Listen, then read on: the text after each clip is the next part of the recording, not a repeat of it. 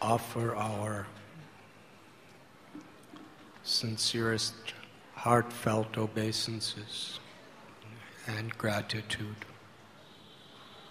to His Divine Grace, A.C. Bhaktivedanta Swami Prabhupada.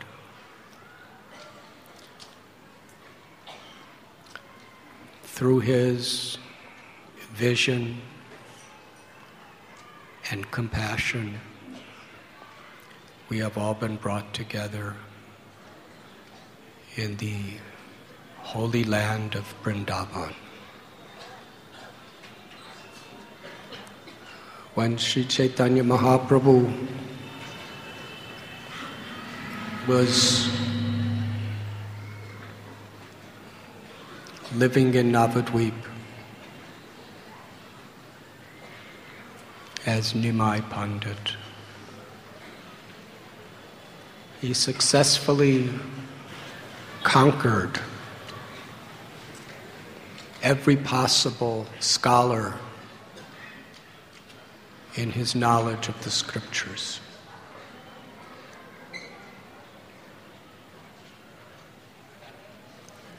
When he went to Gaya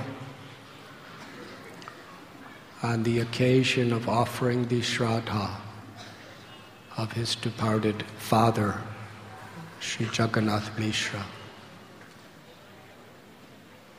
he met with Sripad Ishwara Puri. In the presence of the presiding Istadev of the lotus feet of Lord Vishnu,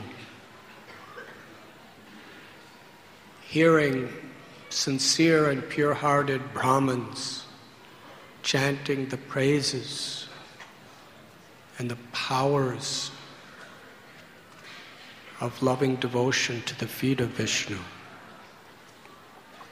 And then seeing his guru standing before him. Sri Chaitanya Mahaprabhu first manifested what he had hidden so carefully throughout his life. The very purpose of his coming to the world. Could everyone hear?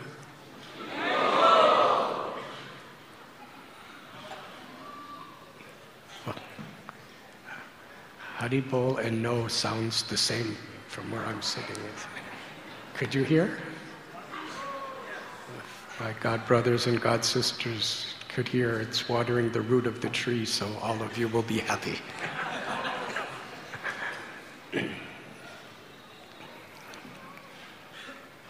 He came to this world, Krishna, to taste the sweetness of Sri Radha's love, to feel the happiness that she experiences when she tastes the sweetness of his love.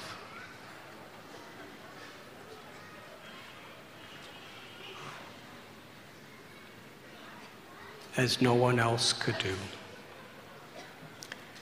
And through the Harinam Sankirtan movement,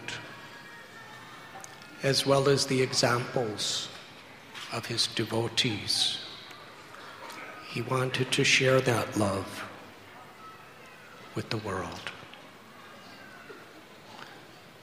That love erupted uncontrollably in his heart at that moment. He accepted initiation from Ishwarapuri, rendered very humble, simple services. He cooked for his guru. He cleaned for his guru. He massaged the feet and the legs of his guru. He volunteered to do any menial chore for his guru. Although, from a material perspective, he was the greatest scholar in the whole world, from a spiritual perspective, he's the supreme absolute truth, the personality of Godhead, the source of Brahman and Paramatma. He wanted to show by his example how to progress on the path of bhakti as a devotee. And also, from an internal perspective, it is the Lord's deep eternal wish to serve his devotees. As the devotee's only wish is to serve and please the Lord. There is that beautiful meditation of Krishna as a little infant baby, Gopal, laying on a single leaf from a banyan tree. And that leaf is floating in the ocean of devastation with nothing else around it. Now, if you were a little baby on a single leaf in a massive ocean that, was co- that covered the entire planet of the Earth, that was covering half the universe, and there were massive waves and timingilifish jumping up and down. What would you do? Krishna was very happily sucking on his toe. Markandeya Rishi had this darshan. And our beloved acharyas tell why he was sucking on his toe. Again, there are so many levels of explanation for whatever Krishna may do. One is babies like to suck their toes. At least that's what they say. You mothers, have you seen this? Lakshmi Moni Devi, the mother of the universe.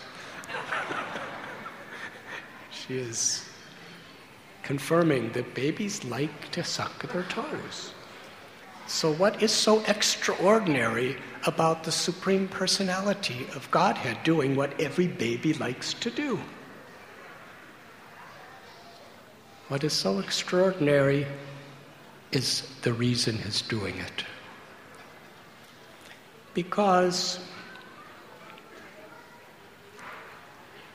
devotees, they are willing to undergo any difficulty. They're willing to detach themselves from their homes and their families and their possessions and their ego. They're willing to do absolutely anything to please Krishna because they want to taste the sweetness of the dust of his lotus feet. The dust of the lotus feet personify service to the person whose feet we are meditating on. When we talk about taking dust, it means surrendering our heart with a deep intention to serve that person and please that person.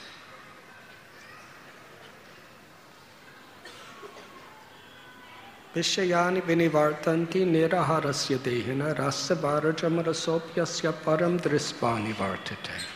Krishna tells in Gita that one can cross over all the temptations of the attractions and aversions of this world by tasting something higher. And that is bhakti devotional service. Tasting the sweetness of service to the dust of Krishna's lotus feet. And Krishna sees how his devotees, the type of ecstasies and madness of transcendental happiness that they experience tasting it. Krishna wanted to taste it himself.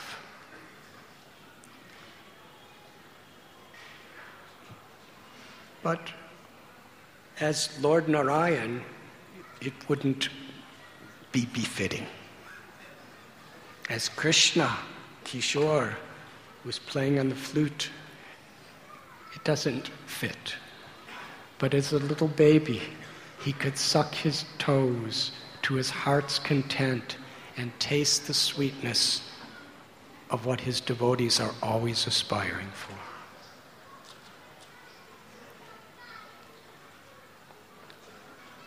Sri Chaitanya Mahaprabhu came in the mood of a devotee because he wanted to taste the sweetness of love for himself.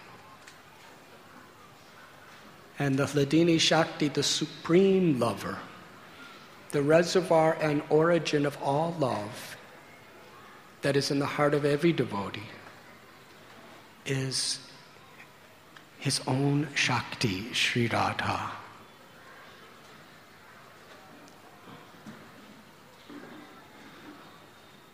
In Gaya, when he was initiated in the holy names, and he began to taste the sweetness of that love, day and night, he could only chant Krishna's names, which is something very significant for us to understand.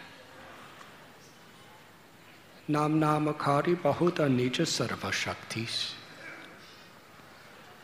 Krishna is not different than his name. All of his powers, his beauty, his sweetness, his abode, his love, everything is there in the name. Golokera Premadana Harinam Sankirtan. This Hare Krishna mantra is not a composition of a saint it has descended from Goloka Vrindavan.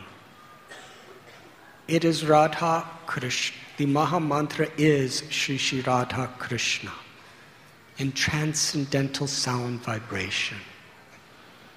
And in the spiritual world, the highest abode, Goloka, it is the eternal pastime of everyone. To give pleasure to Krishna and to give pleasure to each other by so often chanting this Maha Mantra.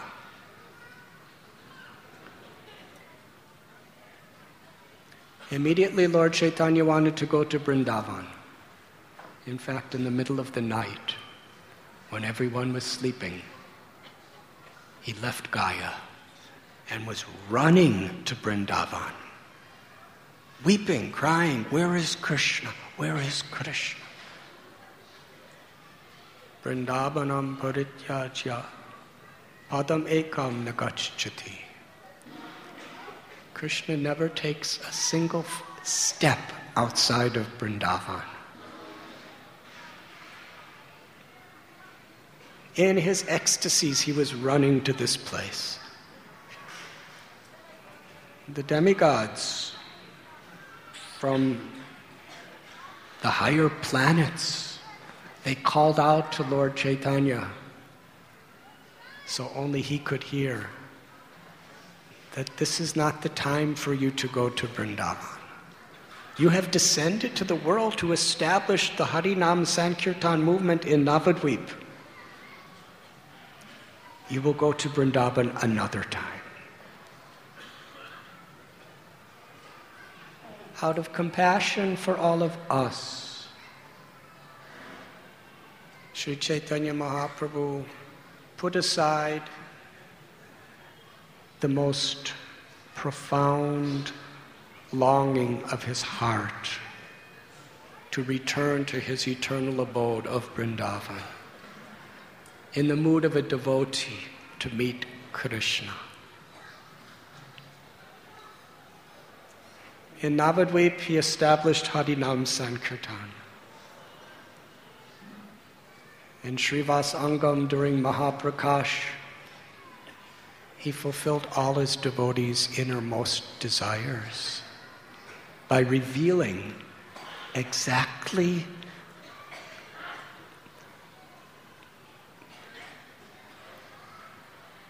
in reciprocation the love of their heart. He revealed his particular form. To Murari Gupta, who was Hanuman, he became Sri Ramchandra. To Kholavecha Sridhar, who is a cowherd boy, he manifested himself as Krishna Balaram. To Haridas Thakur, he revealed his divine form of Sri Krishna. To other Sri Sri Radha Krishna. And he was offering everyone any benediction that they liked. But the only benedictions anyone ever asked for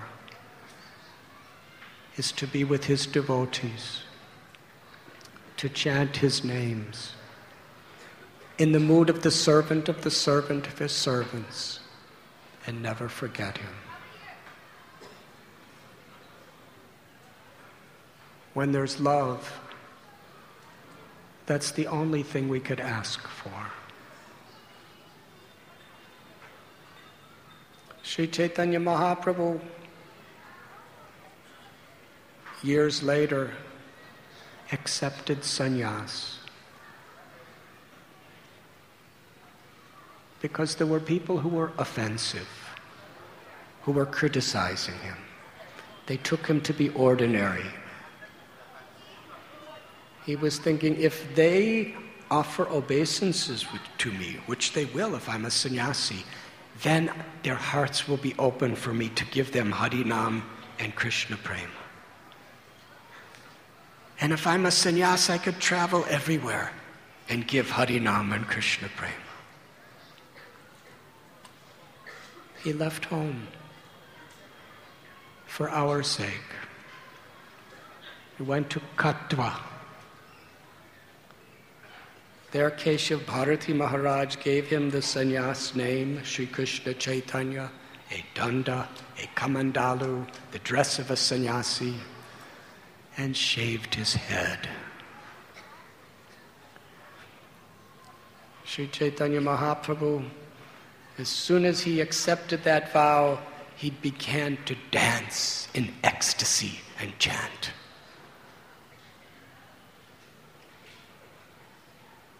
And what were his words? Now I will go to Vrindavan. Now he's a sannyasi. Nothing could stop him. And he was moving toward Vrindavan. Keshav Bharati Maharaj and the entire town of Katwa were going to Vrindavan with him. After some time, he sent everyone back except his very close associates including Nityananda Prabhu. Nityananda Prabhu knew that the people in Navadvip, Sachi, Advaita, Gadadhar, Srivas and his brothers, Haridas, they were dying of separation.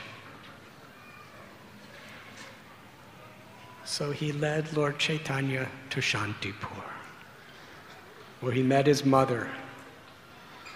And Sachi Devi requested the same Krishna that's in Vrindavan lives in Puri as Jagannath. Please go there. Then I will hear many stories about you. Kaviraj Goswami tells when Sri Chaitanya Mahaprabhu was in Puri, the thought of Vrindavan would increase his love many, many times, hundreds of times. And when he was en route to Brindavan,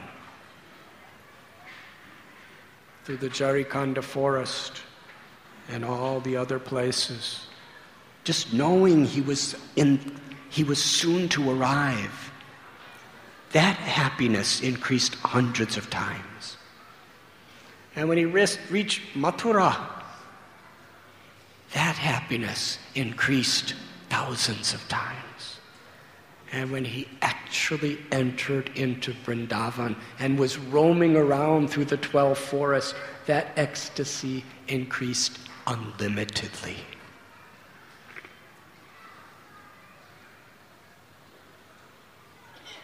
But for the sake of his devotees, after two months, he went back to Puri,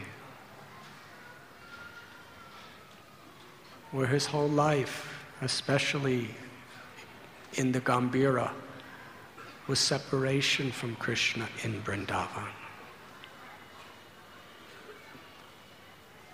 Sanatan Goswami, Rupa Goswami, Raghunath Das Goswami, they had immense wealth, power, youth, health, everything. Traditionally, people, they come to Vrindavan on a little pilgrimage,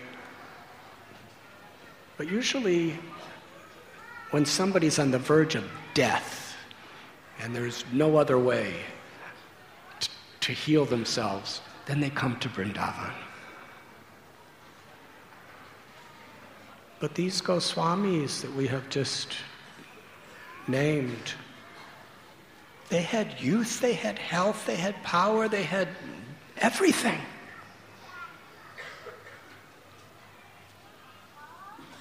But they gave everything away to live under the trees, on the ground, to wear only the clothes that the Brijabasis would discard because it was worthless to them. And they would make a kopin out of it.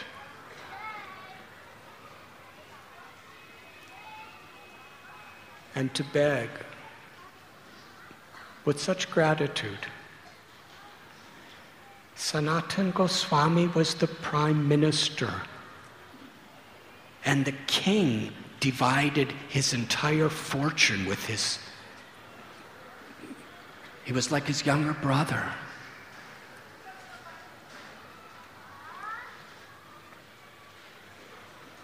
And he was a beggar. He was begging. Let, let us meditate on this spirit. He wasn't just ritualistically begging.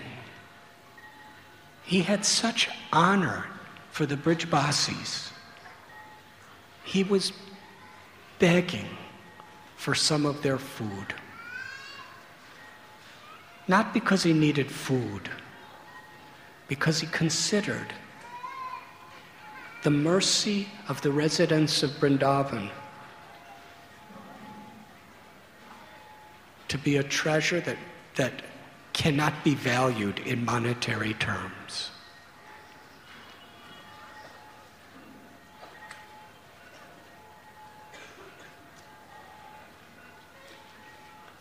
when we hear these stories, we can appreciate Srila Prabhupada's kindness to us. We have come where the Lord craved to come his whole life. We have come where the greatest scholars, politicians, billionaires renounced everything to be.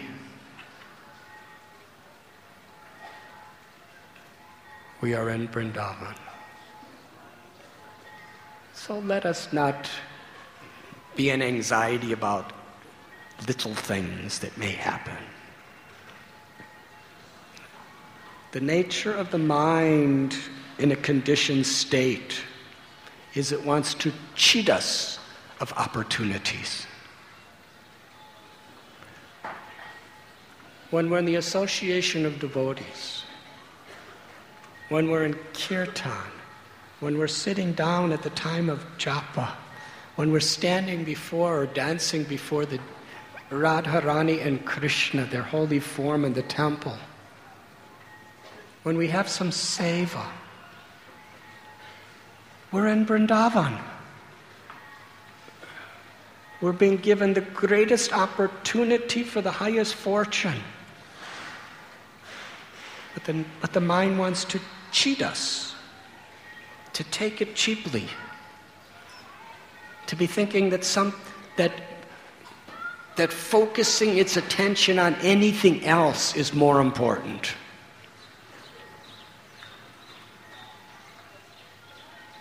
And we come on these pilgrimages to be with each other, to help remind ourselves very, very strongly that there is nothing more important.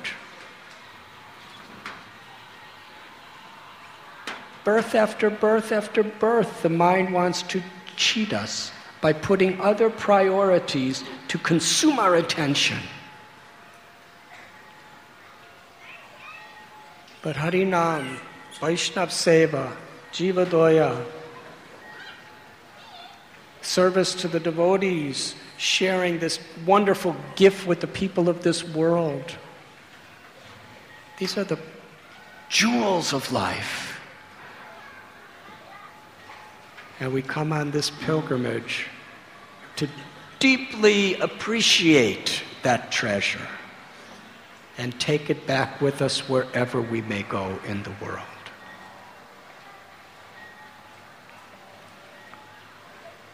When Sri Chaitanya Mahaprabhu was on his South Indian tour, he stayed at the home of Venkatabhatta for four months, Chaturmasya. In fact, that year, at this time, because Kartik is during Chaturmasya, he was in Srirangam. And beautiful pastimes took place there. A few in particular Krishnadas Kaviraj Goswami describe. Toward the end of the trip, or the stay there, Lord Chaitanya was very much appreciating Venkatabhat because he had such pure devotion to Lord Narayan, Lakshmi Narayan. Sri Chaitanya Mahaprabhu was so pleased. But he wanted to share something even deeper. And one day, in a joking way, he said to Venkatabhatta, You are a pure devotee of Narayan. This is very good. But Krishna's pastimes are the essence of all sweetness. And even Lakshmi, even Lakshmi performs tapasya and is willing to leave Vaikunta in order to taste the sweetness of Krishna's pastimes. Venkatabhatta listened. He was very pleased by what he was hearing. But he said, But that is not a fault with Lakshmi Devi because Narayan and Krishna are identical, the same person. So even if she left Narayan for Krishna, because they're the same person, it's not unchaste. So Lakshmi is perfect. Lord Chaitanya said, Yes, what you are saying is true. But why is it that Lakshmi was not allowed entrance into Krishna's Ras And then Lord Chaitanya told stories. There's a place called Belvan, which is not far from here across the river Yamuna. In Belvan, at the time of Lord Krishna, there were many trees that had bale fruits. And those fruits were like balls. When Krishna was with the gopas, the cowherd boys, they would love to play. And those ball like fruits were very, very enjoyable for them to play with. Can you imagine what it is like playing with Krishna? Krishna is the creator of everything that exists. It's a little meditation. Astronomers are trying to figure out how does the universe work? The suns and the stars and the, and the planets and the laws of gravity and the, the sun planet is millions of times bigger than the earth and how everything is in its orbit and within this little tiny speck of a universe and within the speck in this universe is this little earth planet and how does how does the molecule work how does the atomic particle operate how does the body work how does nature such incredible creative technology this creation is. It's absolutely inconceivable.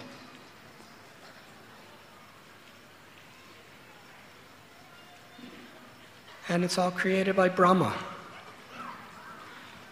And Brahma is just created by Vishnu.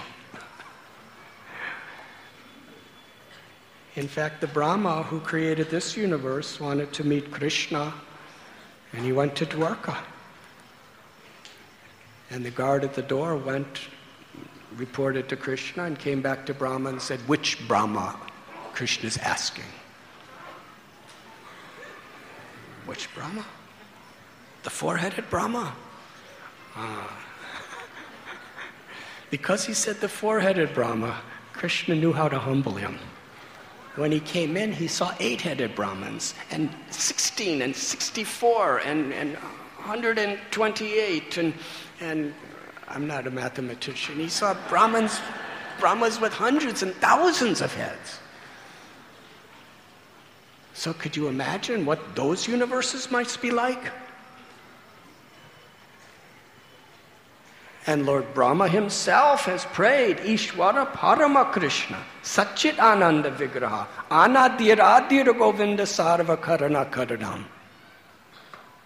It means I'm a controller and everyone in a little way is a controller, but Krishna is Parameshwar. He is the supreme controller of all controllers. And his body, his personality is Satchit Ananda, eternal, full of knowledge and full of bliss. He's the cause of all causes. He's all that is. Sarva Karana Karana. The origin of everything. So, if we analyze how material nature works, what creativity! It's absolutely incredible. Well, the cause of all that creativity is playing with his boyfriends. Can you imagine what type of games they create? We see in this world how many little games there are, how many sports. There's so many sports and so many ways to play.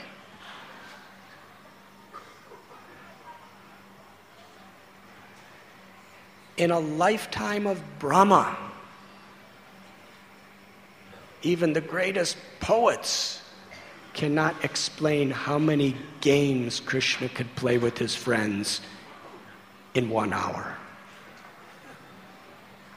Achintya Shakti. This is Krishna. And they would play games playing with these balls, fruits. Such simple games. Krishna, what a technologist he is in this universe. Today, the children, you know, they need all kinds of computerized games to be happy. But Krishna's happy just throwing fruits with his friends. This is Vrindavan, where the beauty is in the simplicity. And Belvan was one of the favorite places for them to play ball games. And also in Belvan is where Lakshmi Devi. She sat because she wanted permission to cross the Yamuna and enter into the pastimes with Krishna and his gopis. But she was told, after performing tapasya, leaving Narayan, leaving Vaikuntha Loka, she sat right there, and we could go right to the place where she's still sitting. She fasted. She did austerities. And she was told that you can only enter into the pastimes of Vrindavan if you give up your identity as a goddess of fortune. Vrindavan is a place where the love is simple. Just be a gopi, milk cows, make patties out of their dung, and sing songs.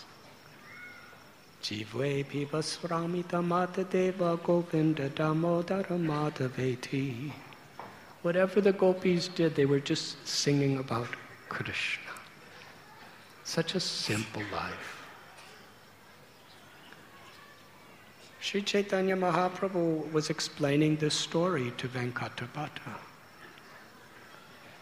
He said that we can only enter into Krishna's Leela by following in the footsteps of the residents of Vrindavan.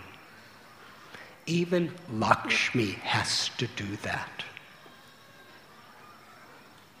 And he explained how Narayan has 60 most essential qualities of his unlimited qualities. But Krishna has four that are beyond even Narayan. His lila, his pastimes, are a limitless, bottomless, shoreless ocean of happiness. his devotees, the gopis, the gopas, their love for him is so unlimitedly deep, so unconditional. That Krishna actually gives them entrance into such a personal relationship where his identity as the absolute truth, as the supreme God of all gods, moves aside. And he becomes their child, their friend, and their lover.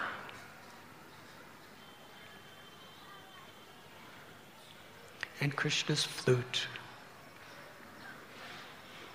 there are hundreds and thousands of beautiful poems that describe the sound of Krishna's flute and the effect it has on the devotees' hearts.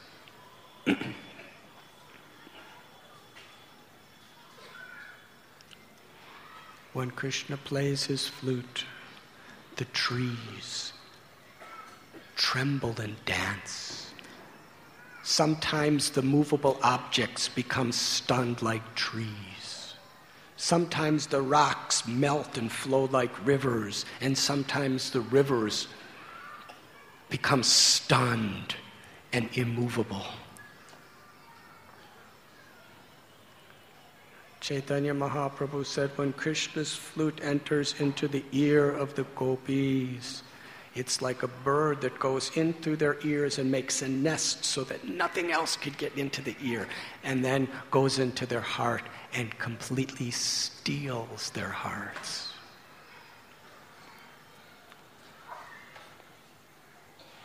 And Krishna's beauty, the charm and the sweetness of his beauty, even the absolute truth, Narayan is attracted to Krishna's beauty. Even Krishna is attracted to his beauty. Chaitanya Charitamrita tells a story where Krishna saw a reflection of himself in a jeweled pillar and became stunned and intoxicated by his beauty. And then he was thinking that only Radharani, my I am the Vishaya, I am the object of love, but Radharani is the Ashraya Vigraha. She is the abode of love. What does she experience when she sees my beauty? Even I cannot understand that.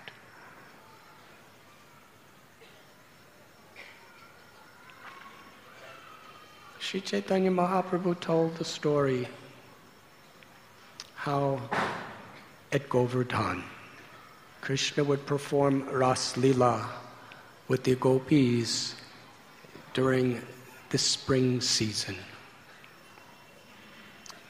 It would usually begin at the Rasa Sthali where he would play his flute and they would they would meet together near Chandra Sarovar. And one time, Krishna left all the gopis. And they were searching everywhere for him. He was sitting in a place. Krishna's great grandson, Vajranabh, actually had a deity made or manifest in that very place. It is called Paita, which immortalizes, even to people like us, this pastime. Krishna was sitting, and the gopis were looking for him, and they saw him from a distance and chanting his names in great separation, weeping and crying, and in such expectation. They were very happy. They were running toward Krishna, and Krishna wanted to run away, but his emotions were so much affected by the gopis that he couldn't move. So he disguised himself. He manifested his form of Narayan. In all majesty, he was sitting magnificent crowns and jewels and four opulent arms carrying the conch shell and the disc and the club and the lotus flower.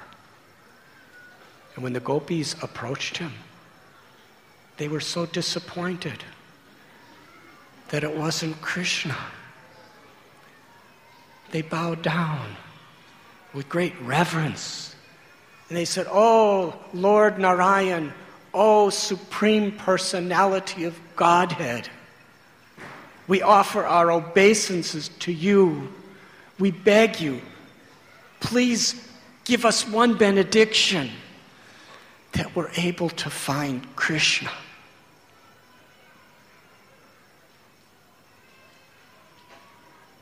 Srila Prabhupada explains there. They knew he was God, but they weren't concerned with God. they wanted Krishna. This was the sweetness, the intimacy of their love. And some commentators tell that Lord Narayan wanted, with his four arms, he said, that way. So they ran, they ran to search for Krishna. And a few moments later, Srimati Radharani approached the Lord. And he was, he was in his Aishwarya Bhav as Narayan with his four arms. And he wanted to play a trick on Srimati Radharani. And he tried with all his powers. What is the power of God? An expansion of an expansion of an expansion of an expansion. Mahavishnu, he just exhales an entire cosmic manifestation, and all the universes are manifest. He inhales, and the whole cosmic manifestation goes in his body, and everything is finished. That is his power. But before Sri Radha, although he tried to keep those four arms, four of the arms, just two of them disappeared. And she understood he was Krishna.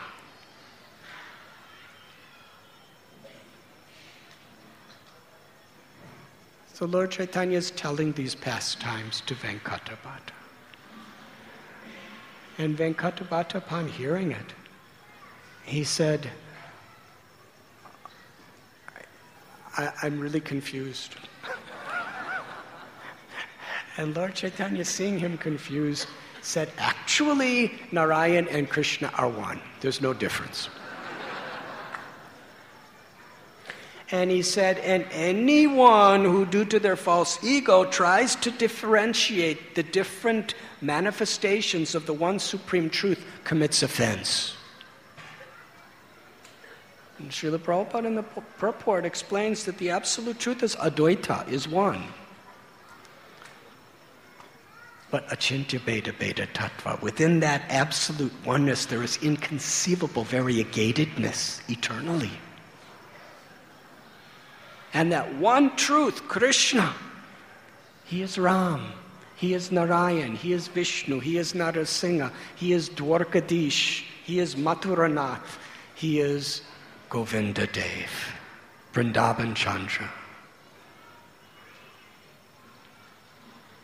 They are all one. And Sri Chaitanya Mahaprabhu himself, he honored Murari Gupta's love for Ram. And he actually deeply honored and was happy with Venkata Bhatt's love for Narayan. But he gave him entrance into the sweetness of Vrindavan. And he said to Venkatabhatta that there is nothing to be anything disturbed about because the absolute truth is one and Narayan and Krishna are identical. Venkatabhatta said, I don't know who is Narayan, I don't know who is Krishna, but I do know that you are Narayan and you are Krishna, you are the Supreme Personality of Godhead, and I will follow you. And from this day on, I will worship Radha Krishna in the mood of Vrindavan and follow in the footsteps of Brijbasis. And their little son, Gopal, when he saw the transformations of his father and he received the mercy of Sri Chaitanya Mahaprabhu, he was later to become Gopal Bhatta Goswami.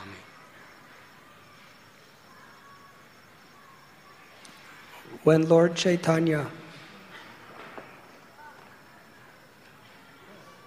was about to leave Navadvip to take sannyas, his intention was to come here, to where we are in Vrindavan. There's a beautiful story. It is explained quite elaborately in Bhakti Ratnakar. There was a devotee. His name was Lokanath Goswami. He was born in Bangladesh, his birthplace is still there. His father was Padmanabh Chakravarti, and his mother's name was Sita.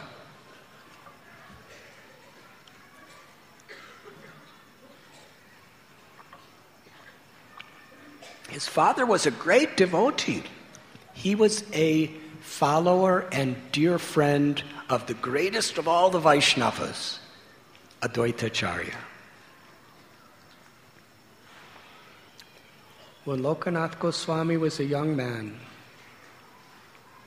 he left his home because he wanted to be with Lord Chaitanya in Navadvip.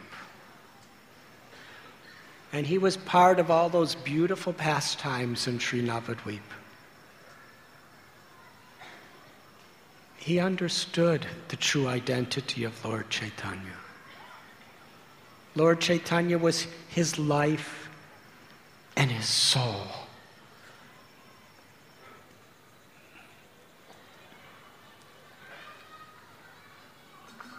Lord Chaitanya told him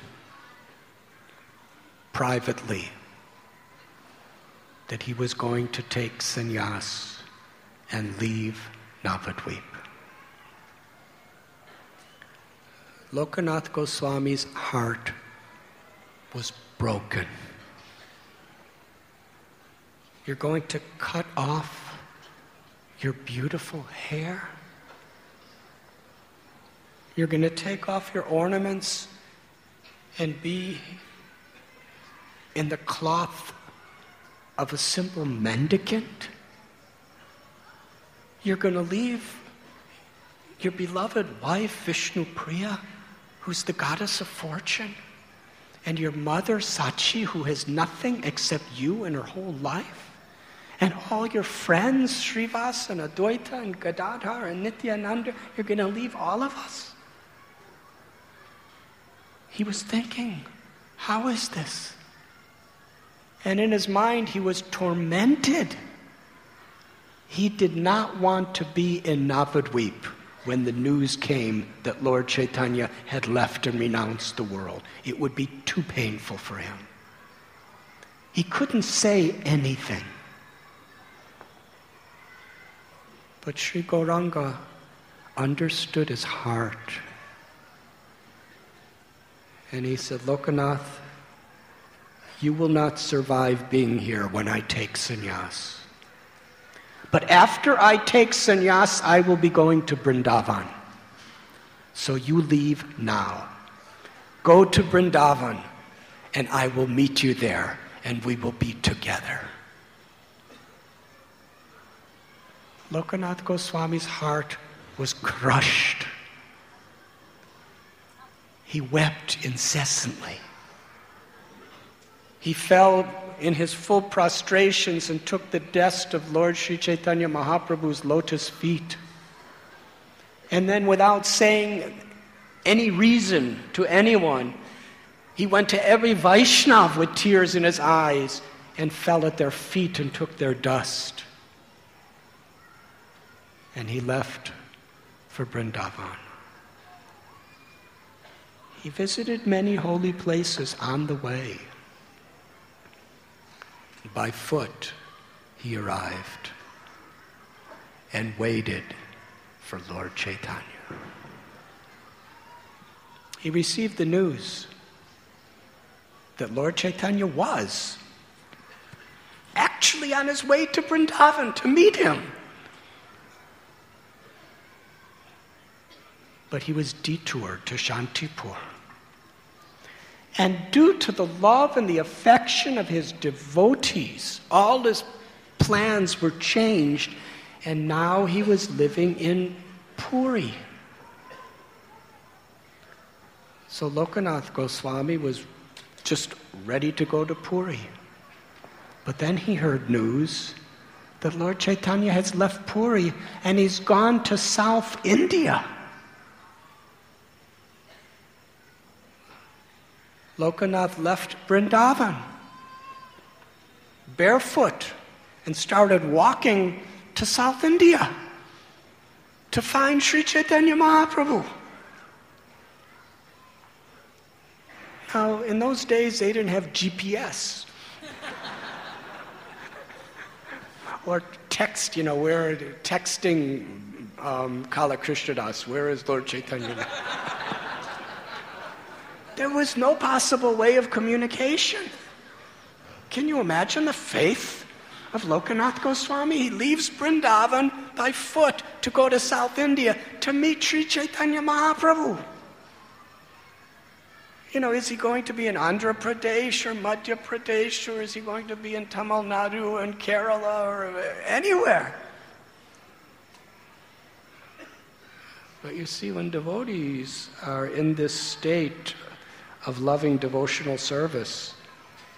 Nothing's impossible.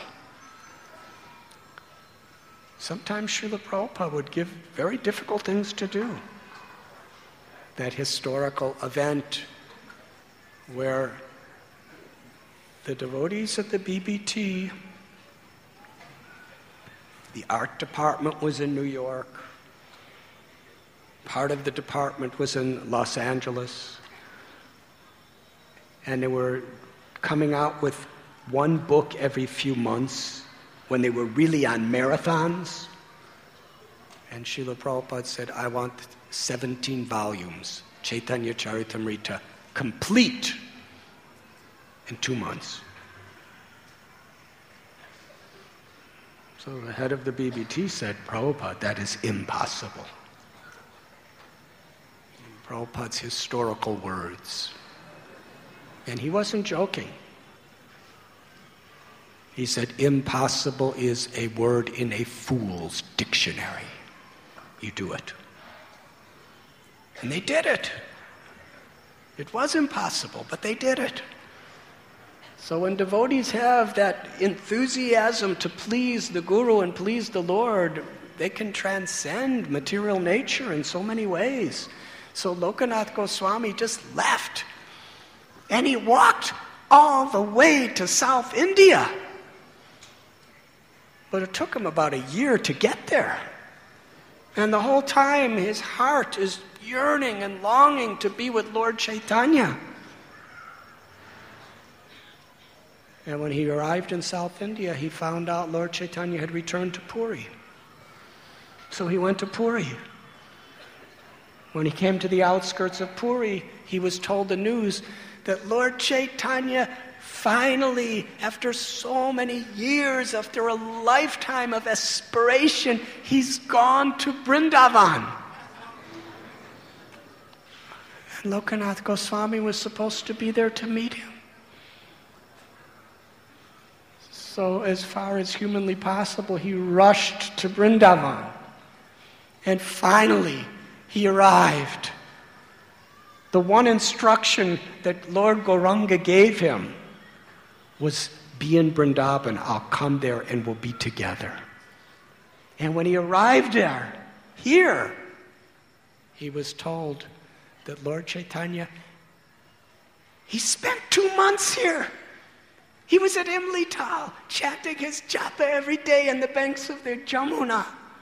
And he was living at a Ghat. And he roamed through Mahaban and Katiraban and, and Bhadravan and Bhandiravan and Brindavan and um, Kamyavan, Talavan, Madhuban, Kumudavan, he was everywhere in great ecstasy. He was talking with the cows, his old friends, and with the deers, and with the peacocks, and the monkeys, and the parrots, and the Brijabasis. But he left for Prayag. Lokanath Goswami fainted. He left. he just left. So Lokanath Goswami decided the next morning I'm leaving for Prayag. But that night, Sri Chaitanya Mahaprabhu appeared to him in a dream and said, Lokanath, I want you to stay in Brindavan for the rest of your life. Very soon, Rupa Goswami and Sanatan Goswami will come and meet you here.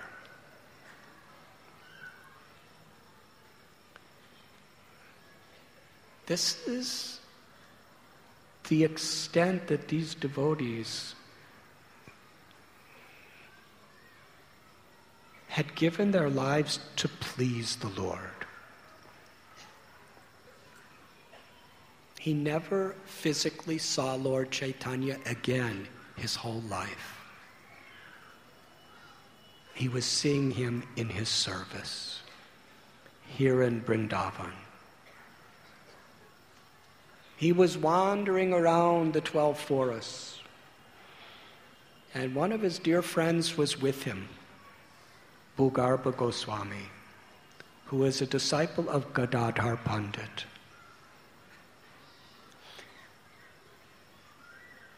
At one time, in a place called Chatravan, in the district of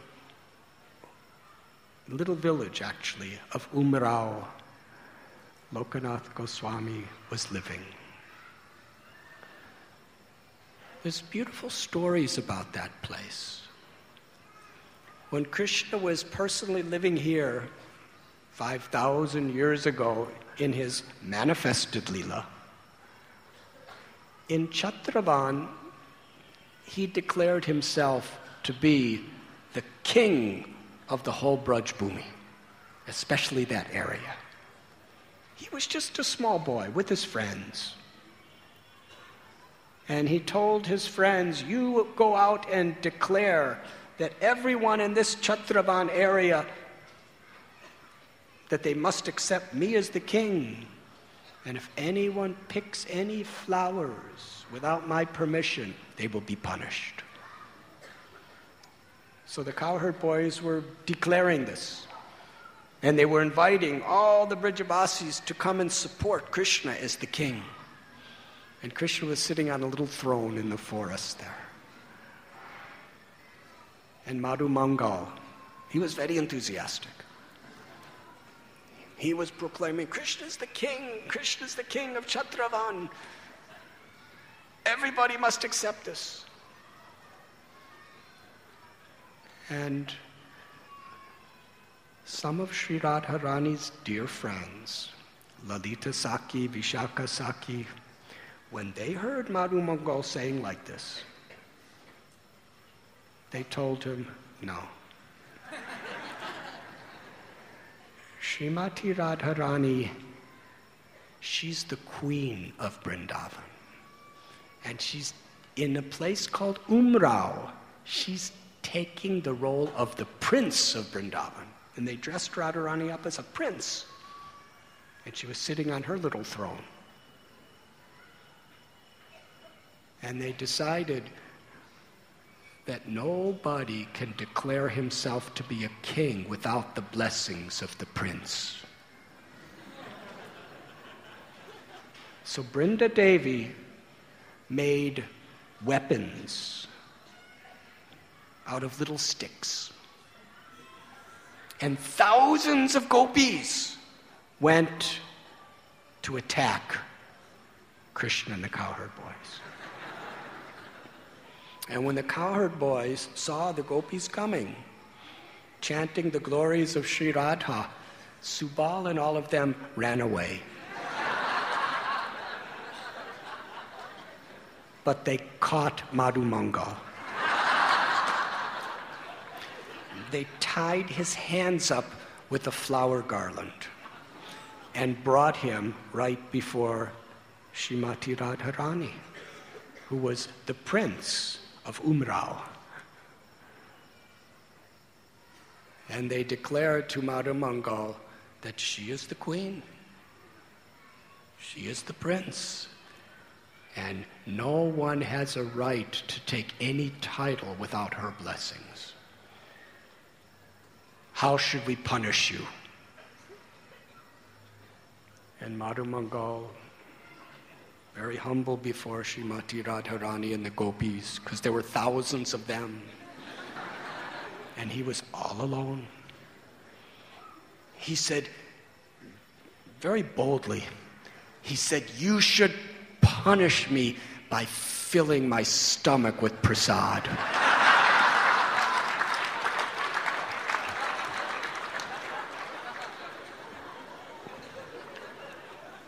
And Radharani said to Lalita, she said, What is the use of keeping a useless Brahmin like this here? a useless Brahmin, the only thing he wants to do is fill his belly. Just let him go. So they let him go, but his hands were still tied up with a flower garland. Now, you may think a flower garland, you just go, yes? It was just, it, there wasn't ropes. It was, because they didn't even use strings in those days. They just had special ways of making the flowers together. And they would some use natural strings from vines to bring them together. The strength of that garland was the bhakti in which it was put around him. So he was helpless. So he was very much afraid. And he went back to Krishna, and Krishna saw him tied up. He said, What's, What happened to you, Madhu Mangal? What happened to you? And Madhu Mangal said that Sri Radharani is declaring to be the prince. And, and, and you have no right to have any role without her blessings. And Krishna said, Well, I'm seeing that you're in so much anxiety. I'll do anything you say. What should I do? Madhu Mangal said, You should surrender to Srimati Radharani. So Krishna went. And when Sri Radha saw him coming, she became so um, ecstatic and uncomfortable in the role of a prince. But her friend said, No, no, you stay like this. And she was sitting on her throne. And the gopis brought Krishna and put, her, put him on the throne next to her. And then everybody very happily, seeing them together, performed kirtan of the holy name.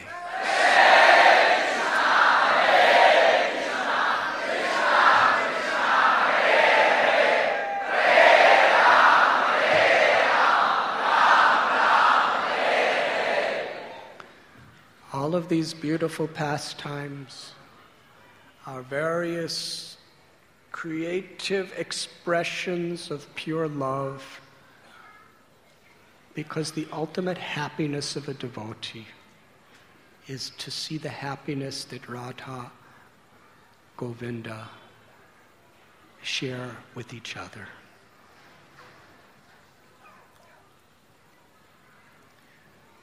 And that happiness is unlimited. When we take our happiness, is in Krishna's giving his love to Sri Radha and Radha's giving her love to Krishna, then our happiness becomes unlimited. And that is the eternal nature of the soul.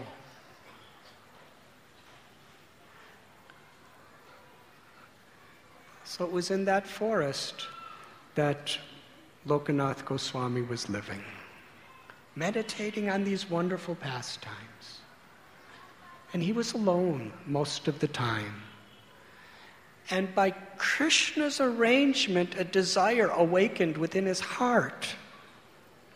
He desired to have a murti, the holy archa Vigraha, to worship with love.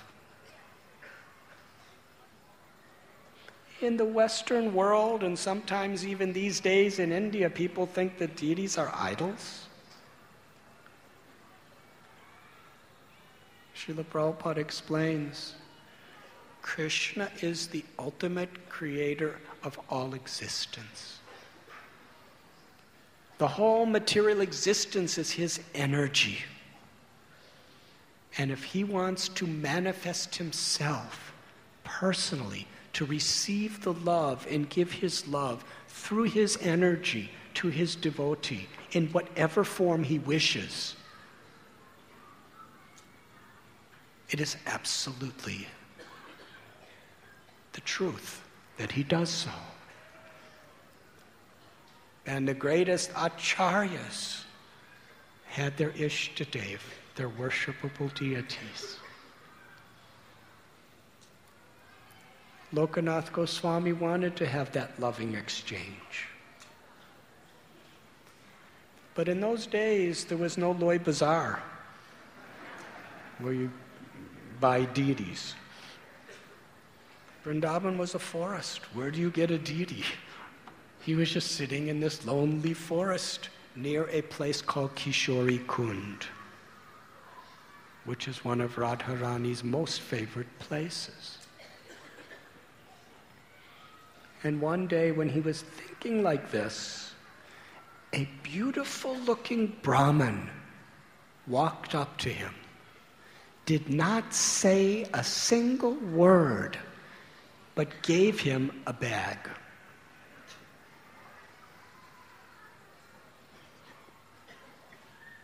Inside was a deity of Krishna. Lokanath Goswami looked at the deity of Krishna and then looked to thank the Brahmin and ask him who he was. The Brahmin was gone. He disappeared. Lokanath Goswami was in ecstasy. He started to weep. Krishna's here. But he was so confused. Who was that Brahmin? And, and, and what am I going to do? And uh, how is this happening? And then the deity spoke to him. He said, My name is Radha Vinod. And I have been living in this area of Umrao for a long time, just waiting for you. And without the help of anyone else, I personally brought myself to you which means Radha Vinod actually incarnated as that Brahman to give himself to Lokanath Goswami. And then Radha Vinod said, I'm hungry, feed me. Lokanath Goswami went and begged for some food, made a fire, cooked bhoga, made a little altar out of stones and wood, whatever was there, and made the offering. And after making the offering, he made a bed out of flowers and leaves and put Radha Vinod in his bed. And for many hours, Radha Vinod's small sized murti, Lokanath Goswami was massaging his feet massaging his legs. He made a fan out of leaves and was fanning him. He somehow or other begged and got some cloth and made another bag out of that cloth, and that became Radha Vinod's home. Because as Lokanath Goswami would travel, he would have that cloth and wear it around his neck. And Radha Vinod was always pressed against his heart.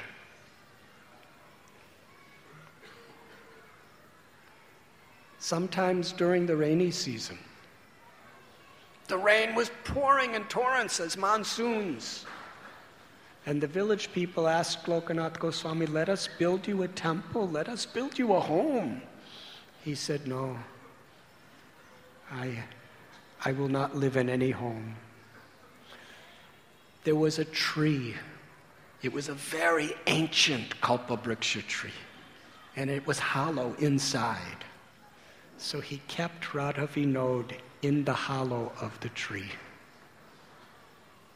and would offer all of his worship to the deity in the tree, and he would be outside, subjected to all the rain and all the cold. He didn't just tolerate the difficulty, he gratefully accepted it because he had the opportunity to serve his beloved. As he was traveling in this area, sometimes he lived very close to Chatravan in the forest of Khadiravan. In fact, I believe there is bhajan kutirs of the places where Bhugarbha Goswami and Lokanath Goswami would do their bhajan in Khadiravan. And he would meditate upon Krishna's leelas there. The Srimad Bhagavatam explains one beautiful story. And our acharyas have given in their commentaries many wonderful realizations of this story. May I tell? Thank you. After Krishna left Mahavan, because Putana, Trinavarta, Shakatasura, um, and Nalakuvara Manigriva, the twin Arjuna trees fell down. So many things were happening there that they were thinking this is not a safe place. So Nanda and Yashoda with the other cowherd men, Upananda, Abhinanda, Ab- Nanda, they all decided we should go to the forest of Brindavan. And near Bhandiravan, Kamsa sent an asura in the form of a calf named Vatsasura. And Krishna twirled him around and threw him on the ground. Maybe we'll discuss that another day. When the news came to Mathura that Krishna had killed Putana, Trinavarta, Shakatasura, and now he's killed Vatsasura. Kamsa his eyes began to flutter uncontrollably and he fainted. How is it possible for any small child to kill Vatsasura? He was immensely powerful.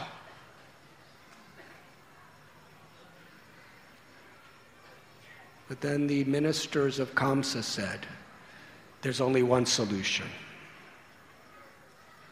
We have to send Bakasura to kill him. And Kamsa became really enthusiastic.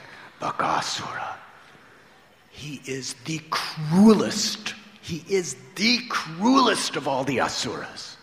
And not only that, but he was Kamsa's best friend who was willing to live and die for Kamsa. So Kamsa was very enlivened, ecstatic. Yes, let us send Bakasura. So Krishna was herding his calves with the little gopas. They were in Khadiravan. The calves were jumping around and playing, and the children gopas were jumping around and playing in so many ways, and the boys were taking the, the calves to better, very luscious grassy areas to eat the grass, and take them then to these beautiful kunds to drink the crystal sparkling nectarine waters. And one day, after playing for many hours and drinking nice, refreshing water, they saw something that was extraordinary. It was never there before. Because Khadiravan was one of their favorite playing places. But now they were seeing this immense mountain. And it was like a white mountain, it was huge. And the boys were thinking, what could this be? This is bigger than Mount Kailash. But it seems to be moving.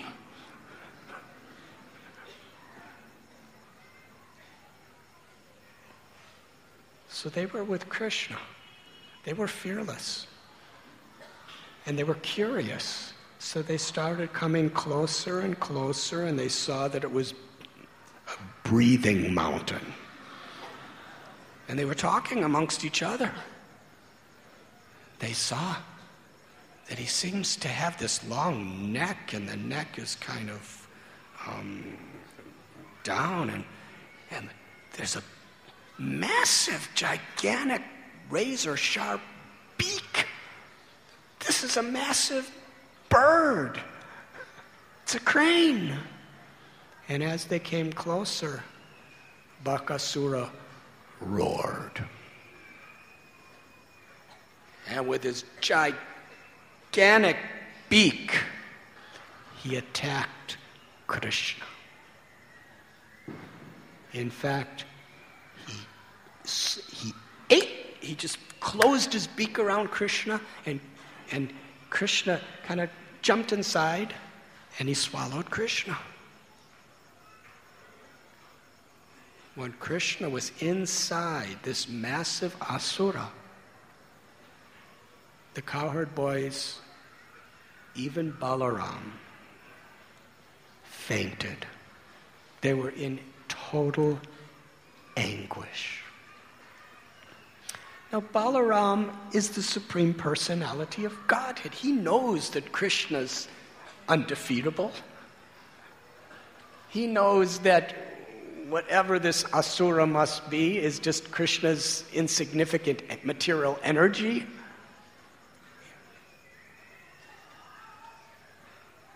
Later on, we read when Balaram saw Krishna in the coils of Kaliya. He said, I'm Anantashesha. I'm a bigger snake than this. Krishna never plays with me like this. This Kaliya is nothing but an insignificant little water snake. That's Balaram. But Bakasura, everything happened so sudden. At least he could, in, with Kaliya, Balaram could see Krishna. But suddenly Krishna was gone. He was inside the body of Bakasura. All the cowherd boys swooned and cried along with Balaram and fell to the ground unconscious.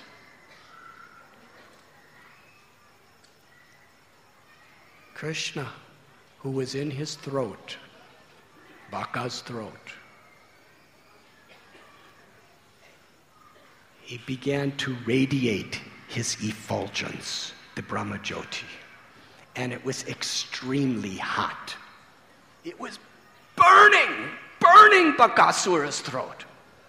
And not only that, Krishna, he was, he was playing he was expanding himself gigantic in the throat, then contracting himself small, then expanding, then contracting and expanding and contracting. And meanwhile, he was burning hot. And Bakasura was like, he was in such pain. He was being tortured. He was screaming. He couldn't even scream because he couldn't get any air out of his throat. Krishna was going, doo, doo, doo, and the heat. His heart was about to burst with pain. His eyes were bulging. And Bakasura was in such a state. With all his might, he was trying to spit Krishna out. And with his wings, he was jumping up and down, flapping, flapping, flapping, flapping, flapping as hard as he could, trying to get that inertia to spit Krishna out, but he couldn't get Krishna out. Then, by Krishna's own sweet will, he came out of Bakasura's beak. A great miracle. Because as he came out, all kinds of saliva and other stuff came out with him. But Krishna's clothes and his garland and his ornaments and his hair was just perfectly fresh. And there wasn't a single touch of any of the saliva or blood or vomit or anything else that was coming out along with him. And he started dancing. And Bakasura wanted to kill him, so he took his razor sharp beak.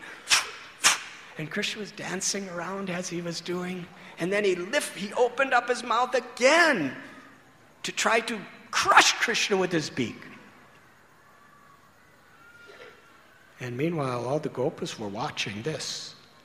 You see, as long as he was in the mouth of Bakasura, the gopas were unconscious. But as soon as he came out, they came back to consciousness. Krishna effortlessly, with his little hands, he took one side of Baka's beak and another, and Srila Prabhupada said he bifurcated.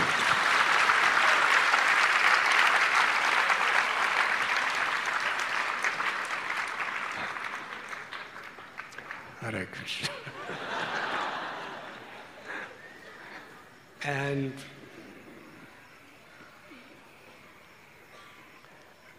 Bakasura was like two twin mountains laying next to each other. Krishna kind of ripped them up in half. Just like.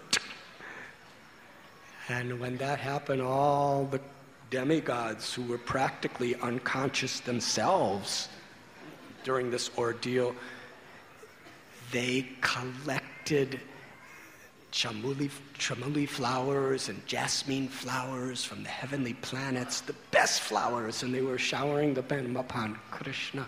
And the cowherd boys were clapping and jumping and saying, Well done, well done. And they were all coming and embracing Krishna, and Krishna was smiling.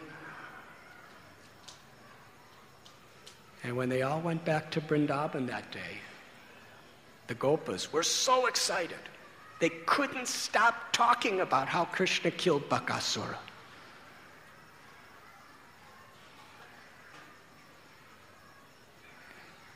And Yashoda Mai, the cowherd man and the gopis, they were astounded to hear it. But Yashoda Mai, she said to Krishna, she said, Krishna, it's, it's, it, it just fills my heart with wonder that you're killing these demons. But we left Mahaban because of these demons.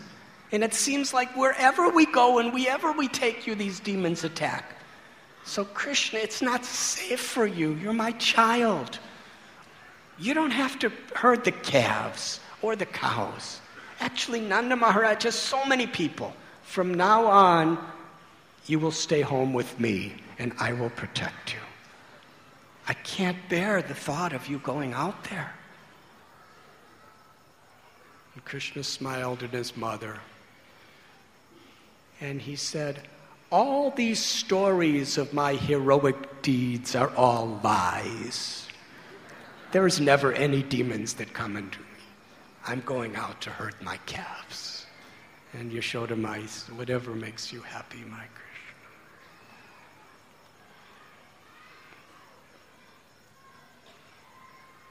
Bakasura represents cunningness.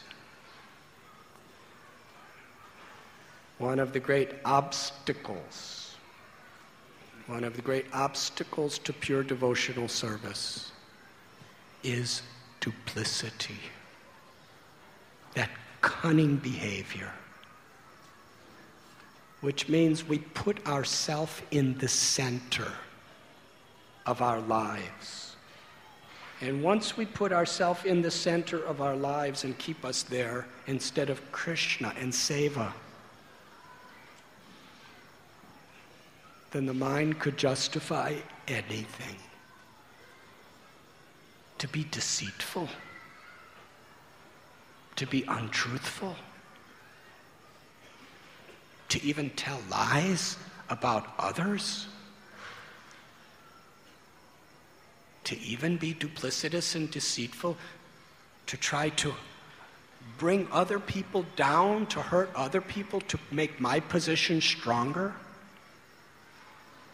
This is cunningness. That tendency is the presence of Bakasura. Krishna has appeared within his name to rip that demon of Bakasura out of our heart.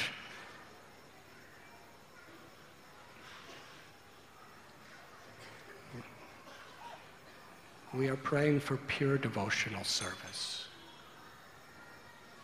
And we're crying, crying to Krishna to free us from these anarthas as we chant his holy name.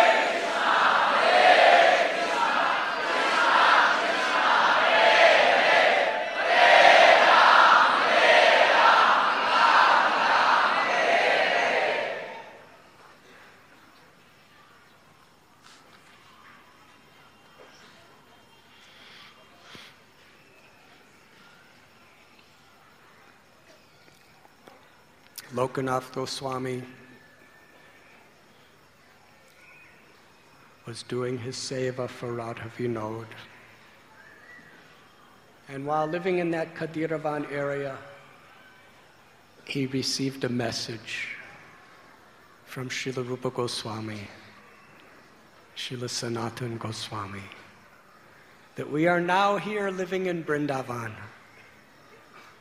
Come Let us be together as brothers in the service of Lord Chaitanya.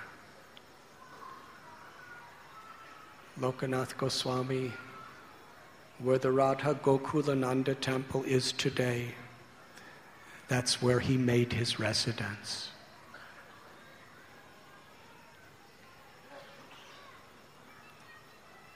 At Radha Damodar temple later, after Jiva Goswami came, Rupa Goswami, Sanatan Goswami, Raghunath Das Goswami, Raghunath Bhatta Goswami, Gopal Bhatt Goswami, Bhugarbha Goswami, they would all meet.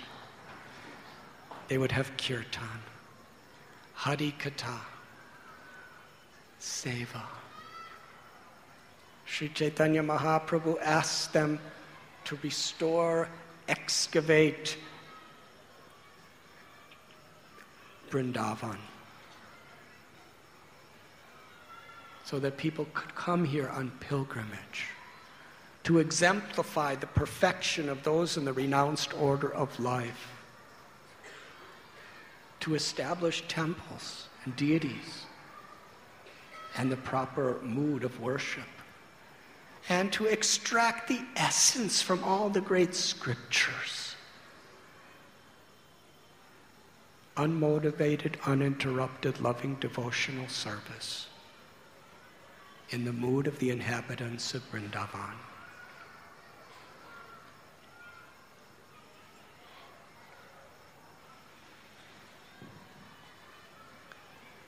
Not far from here is Chir Ghat. We were speaking about Lakshmi Devi. How she was aspiring to follow in the footsteps of the gopis. Srila Prabhupada explains the nature of the gopis' love. He especially quotes from Srila Krishnadas Kaviraj Goswami.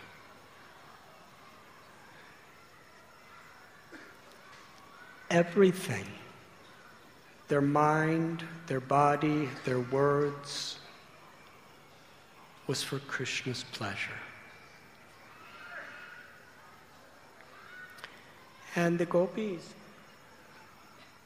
understanding Krishna's inner desires, was reciprocating accordingly. Shukadev Goswami what was the exalted nature of his renunciation? We read how he remained within the womb of his mother for 12 years because he had no desire to come out into the world, because he had nothing to enjoy. The only reason anyone's born in this world is because we have a desire to enjoy material gratification. He was Brahman realized. He was so thoroughly self satisfied, he didn't have to go anywhere. So he just stayed in the womb of his mother. Vyasadeva was chanting the glories of Krishna, and Krishna himself had to come to convince Sukadev to come out. And we know the story when he was going from his home and Vyasadeva was following him. There were some ladies bathing without clothes in a lake. And when they saw Sukadev Goswami, they just went on bathing. And when they saw Vyasadeva, they immediately got out and started covering themselves and were very much ashamed. And Vyasadeva said, Why are you ashamed of me? I'm old enough to be your grandfather. Shukadeva is young, he's only 12 years old. Why aren't you ashamed when he's there? They said, Because he's Brahman realized. He makes no distinction between male and female. He doesn't see any of the dualities of the world. He's liberated. You are also, but because you're a grihasta, you have to make distinction. That was Sukadev's. And Shukadev Goswami, he praised, he exalted the gopis as the most highly pure, liberated of all souls. When Shukadev Goswami was 16 years old, he came into that great assembly where the greatest rishis, yogis, sages, gurus were together to be with Parikshit Maharaj, the emperor, for his last seven days. Vishwamitra Muni, Vashishta Muni, Bharadwaj Muni, Narada Muni, Vedavyas, Parasara Muni, they were all there. There were thousands of them. Every single liberated great soul in the universe was there at that time. Some of them were ageless. We read about them from other yugas, how they were great gurus. Vishwamitra was Ramchandra's guru. Vyasadeva is Vishnu himself. Narada Muni, the son of Brahma, is almost everybody's guru. But they all unanimously agreed that Shukadev Goswami is the most qualified to speak. And when Shukadev Goswami spoke the Srimad Bhagavatam, seven days, nobody left. All these great munis and rishis, they all sat in rapt attention.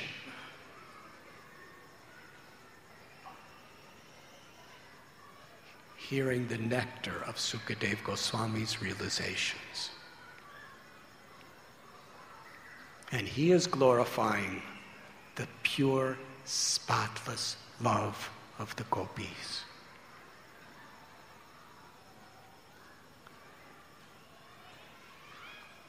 The gopis wanted to exclusively dedicate their body, mind, words, and lives to Krishna. They wanted to love him and serve him as their husband. Brinda Devi, she told them that you should worship the goddess Katyayani. During the winter month, from November, December, and she told them how to do it. They were to fast and eat only once a day rice cooked with mung dal with no spice, no salt, no turmeric. And early in the morning, just before sunrise, they should rise and go together to the Yamuna and take their bath. Then they should make a murti out of the sand and the clay of Katyayani and worship her and pray to her to get Krishna as their husband.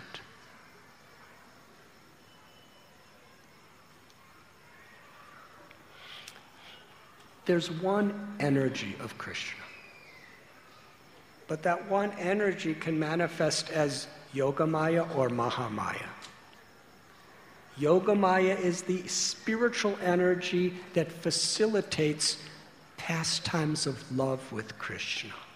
And Mahamaya is the material energy that covers our awareness of our own eternal soul and our relationship with Krishna.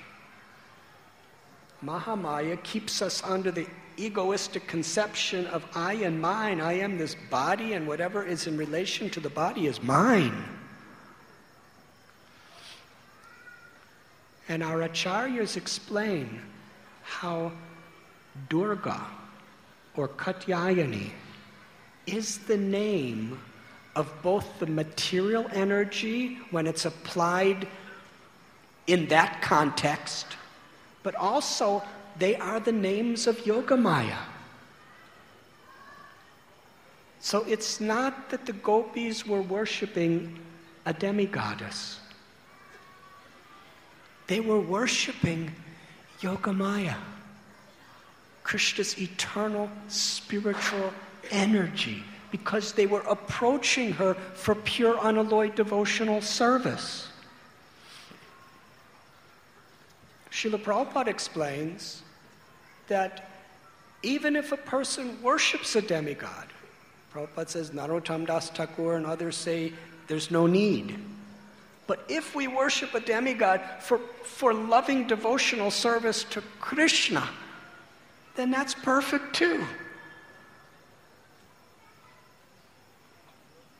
What Krishna discourages in the Bhagavad Gita is worshiping demigods for material, selfish purposes that keep us bound within the cycle of birth and death.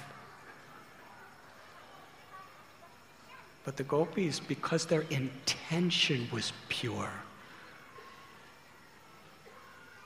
their worship was perfect. They would hold hands together in the dark just before the sunrise. And they would be singing beautiful songs about Krishna.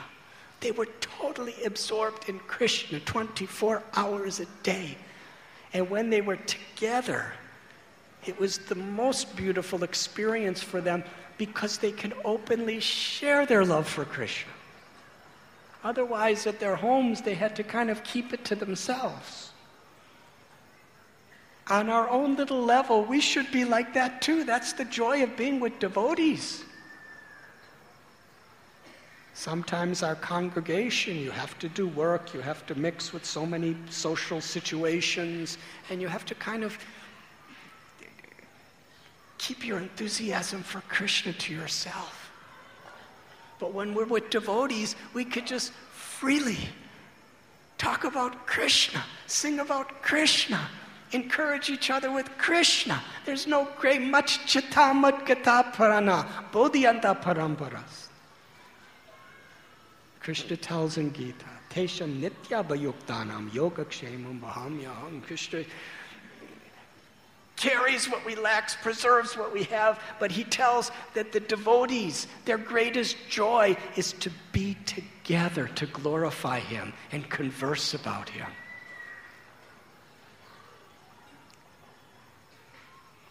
One of the greatest tragedies is when we come to the association of devotees. It may, it's, it's probably taken us millions of births to have the association of devotees. And when we waste our time gossiping, talking about the faults of others, talking mundane prajalpa, we could do that anywhere.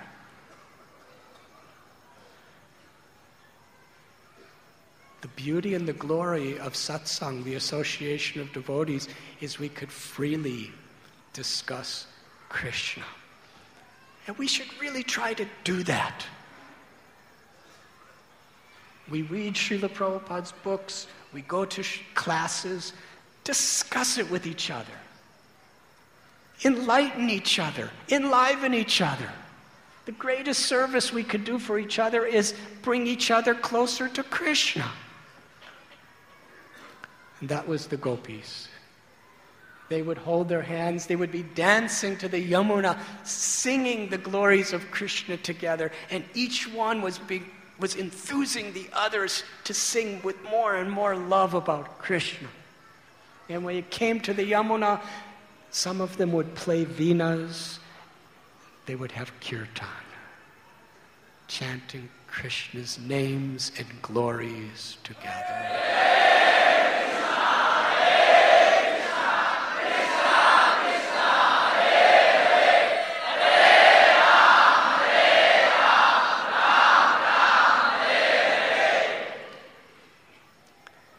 They would it was the winter, they would remove their clothes and enter into Yamuna. It was very freezing cold. And they would stay in the Yamuna and chant beautiful prayers to the goddess Katyayani. And after coming out of Yamuna, they would get dressed. And some of the very artistic gopis would make a beautiful murti of Katyayani out of the clay in the sand. And Brinda Devi explained to them all the proper procedures of how to worship her. They would offer an asana to the goddess, a place to sit. And how many of you engage in deity worship? Please raise your hands. So you know the idam asanam we offer. My dear Lord, please come. Please come and sit here. When the gopis would offer their asana to Katyayani, their prayer would be, Dear Goddess Katyayani, please bring Krishna to us. And then they would offer the padya, which is the washing of the feet of the deity. And as they would wash Katyayani's feet, they would pray, Please give us shelter at Krishna's lotus feet. Then they would offer argya, which is washing the hands of the worshipable object. And they would, as they would be washing her hands, they would say, Please, goddess, let us give us the blessing to meet Krishna and offer our lives for his pleasure. They would offer achman, which is mouthwash. Please let us taste Krishna's love. They'd offer madhuparka, which is a very, very delicious yogurt, or dahi, and ghee, and milk, and honey. And as they'd be offering, please give us the blessing where Krishna will taste our love. Then they would offer Achman again, the mouthwash. They would, Goddess, here, idam achmaniam, um, Goddess Katyayani, give us the blessing that we will repeatedly, repeatedly, repeatedly giving our love for Krishna to taste and tasting his love. And then, according to the procedures, they would take fragrant oil to massage his, the limbs of the goddess. And as they were massaging the limbs, they would pray, Let all of our limbs be engaged in the loving service for Krishna's pleasure. Then they would have powder to remove the oil. And as they'd be sprinkling the powder and rubbing the powder, they would be praying, Goddess Katyayani, please remove all our sorrows of separation from Krishna. Then they would do the abhishek. And as they would offer the abhishek, their prayer was, Give us the blessing we worship you with the prayer. Let us bathe always in Krishna's holy names and Krishna's holy pastimes and Krishna's loving service. Then they would offer clothes and ornaments. And they would pray, let us always ornament Krishna with our love. In this way, they worshiped absolutely with one desire. They'd offer incense. As they'd light the incense, they would be praying, Please pacify our burning hearts by giving us shelter in Krishna's loving service when they'd offer the lamp illuminate our lives in the loving service of Lord Krishna. And at the end, after all the worship was complete, they offered a beautiful mantra that Brinda Devi gave them. O Yogamaya, O Mahamaya, O divine energy of the Absolute Supreme Lord, we offer our worship to you with only one desire. Bless us that Krishna be our husband. They performed this puja for one full month. Interestingly, their beauty was increasing every day. After each day, according to Jiva Goswami, they would take the goddess Katyayani and lovingly put her in the Yamuna. And the next day they would do the same thing again. But their worship was going more intensified, more elaborate as the time was passing. And then it was the last day. They woke up early in the morning, and goddess Katyayani appeared to each of the gopis in their minds and smiled and said, The good fortune that you are praying for, you will achieve today. So they were holding hands singing Krishna's glories and names on their way to the river Yamuna with such happiness, with such anticipation. They took off their clothes and put them in the banks of the Yamuna and entered into the freezing waters. At that time, it was just after the sun rose. Krishna was with Balaram and the Gopas. They were herding the cows.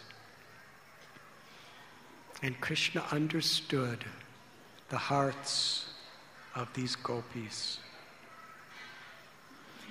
And he was thinking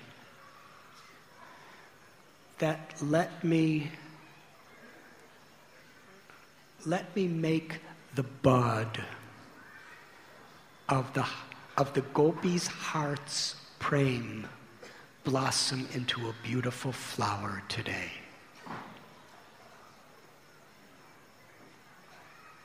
So, by his own inconceivable nature, he walked away from Balaram and all the cowherd boys, and they didn't even know he left. And he brought tiny little children with him who were just two, three years old, little gopas. And these children, they didn't know what a girl or a boy was. They were just, they were so attached to Krishna that no matter what their parents said, they'd just go out every day and be with Krishna as he would herd the cows. So he went with a few of these little children to the place where the gopis were taking their bath, praying for Krishna. They didn't see him as he collected all of the clothes and climbed onto a kadamba tree. He was sitting on the tree. All the clothes were draped over the different branches. He was just watching and listening as they were singing Krishna's glories and singing Krishna's prayers.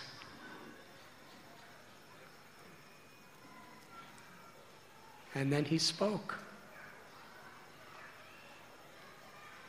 First of all, it was time for them to come out, even before he spoke. It was time for them to come out, and they looked on the riverbank, and they couldn't see their clothes.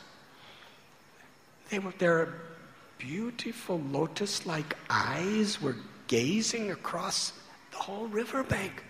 Where have our clothes gone? How could they come out? It was very cold. Then Krishna spoke. And they didn't know who it was. They just heard this voice coming. He said, If you want your clothes back, then you must come and collect them from me. And they were looking all around. And then Krishna said, I'm here. And there he was in the bushes and the in, behind the leaves of a beautiful ancient Kadamba tree.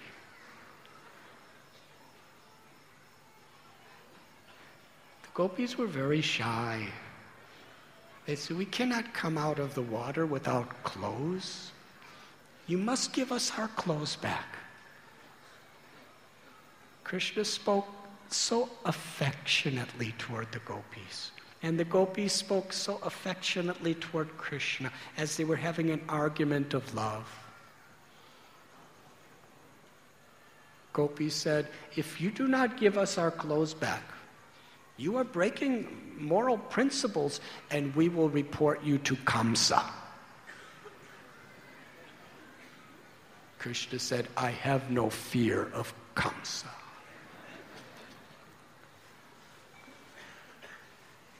The gopis were trembling and very cold.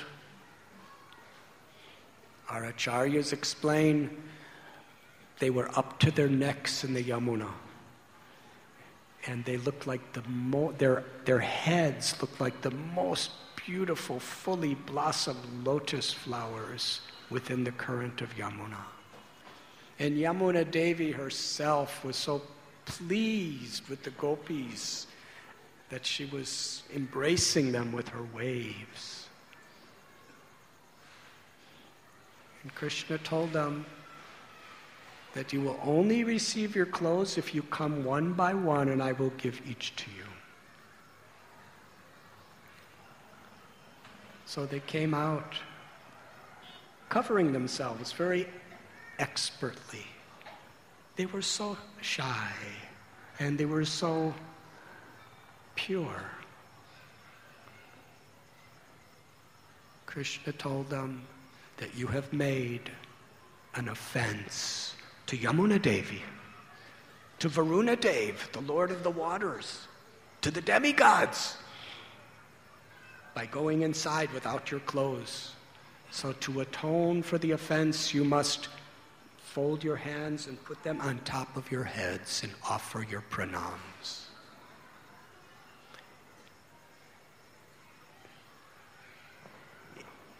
On one level, the gopis were simple and shy girls who are afraid of offending anyone, which is really the way we should all be. But ultimately, they would do whatever pleased Krishna.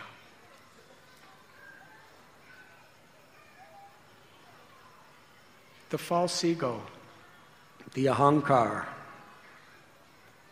covers the eternal soul. Jivera Swarupoy Nityadas. Our true nature is we're eternal servants of Krishna. Nitya Siddha Krishna Prema Sajya Kabunai. And the nature of the soul is to love Krishna and to serve with love. But the ego covers that when we chant Krishna's names, when we engage in the nine processes of devotional service in the association of devotees, we are meant to leave behind all that ego. Essentially, that's what tapasya, that's what vairagya, renunciation means. Not just not eating or subjecting ourselves to torturous conditions. Real renunciation is to leave the covering of these false egos and all of our misconceptions behind.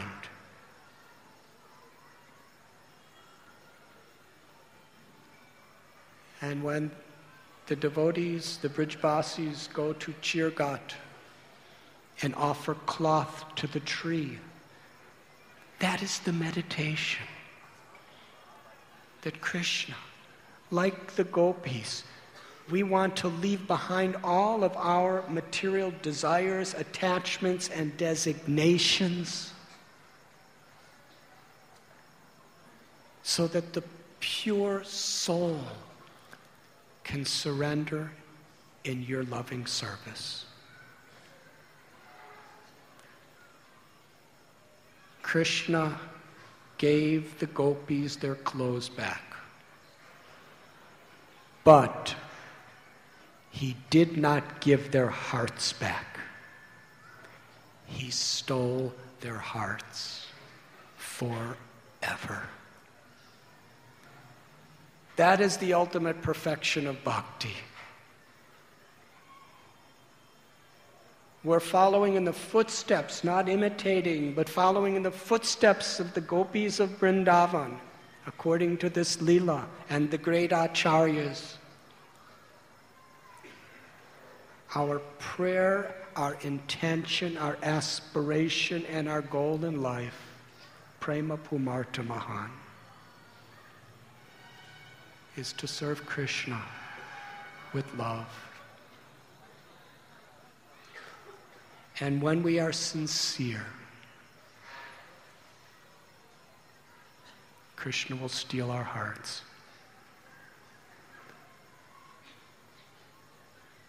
Satsang in Vrindavan is where we are all hearing, chanting, and serving together to inspire one another with this golden life that Krishna, out of his causeless mercy, will steal our hearts. That is the purpose of chanting Harinam Sankirtan.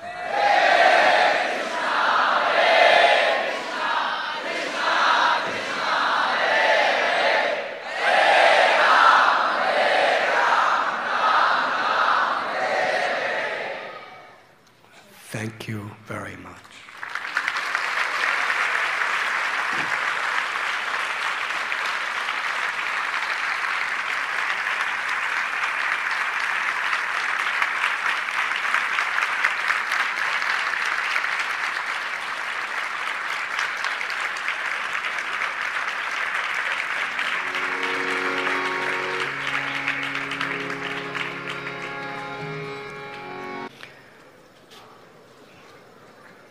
Give you a little meditation of how easy devotional service is? When we hear a story like this, if we are simply happy that Krishna kept the gopis' hearts, then Krishna will steal our hearts. You see, Krishna told the gopis that night, I have accepted your prayers. I am yours and you are mine. And the fact that we were interacting in this way is only possible between a husband and a wife. And next year, we will enjoy together. And the next year, Sarat Purnima, Krishna performed the Rasa Lila with these gopis. So when we find happiness in other devotees getting Krishna's mercy, then Krishna is most pleased with us. We don't have to be a gopi. If we're just happy that the gopis were so happy, that's our entrance into Vrindavan. But as long as we have our selfish egos and our immoral tendencies and our spiritual laziness, we can't have that happiness. We are cultivating through our sadhana, through our seva, through our morality and following regulative principles. Ultimately, we will listen to this wonderful lila and feel, yes, this is the perfection of my life, is Krishna accepted the gopis. And their desires were fulfilled. If you have that happiness, Krishna will give you the same experience. So let us celebrate by chanting and dancing.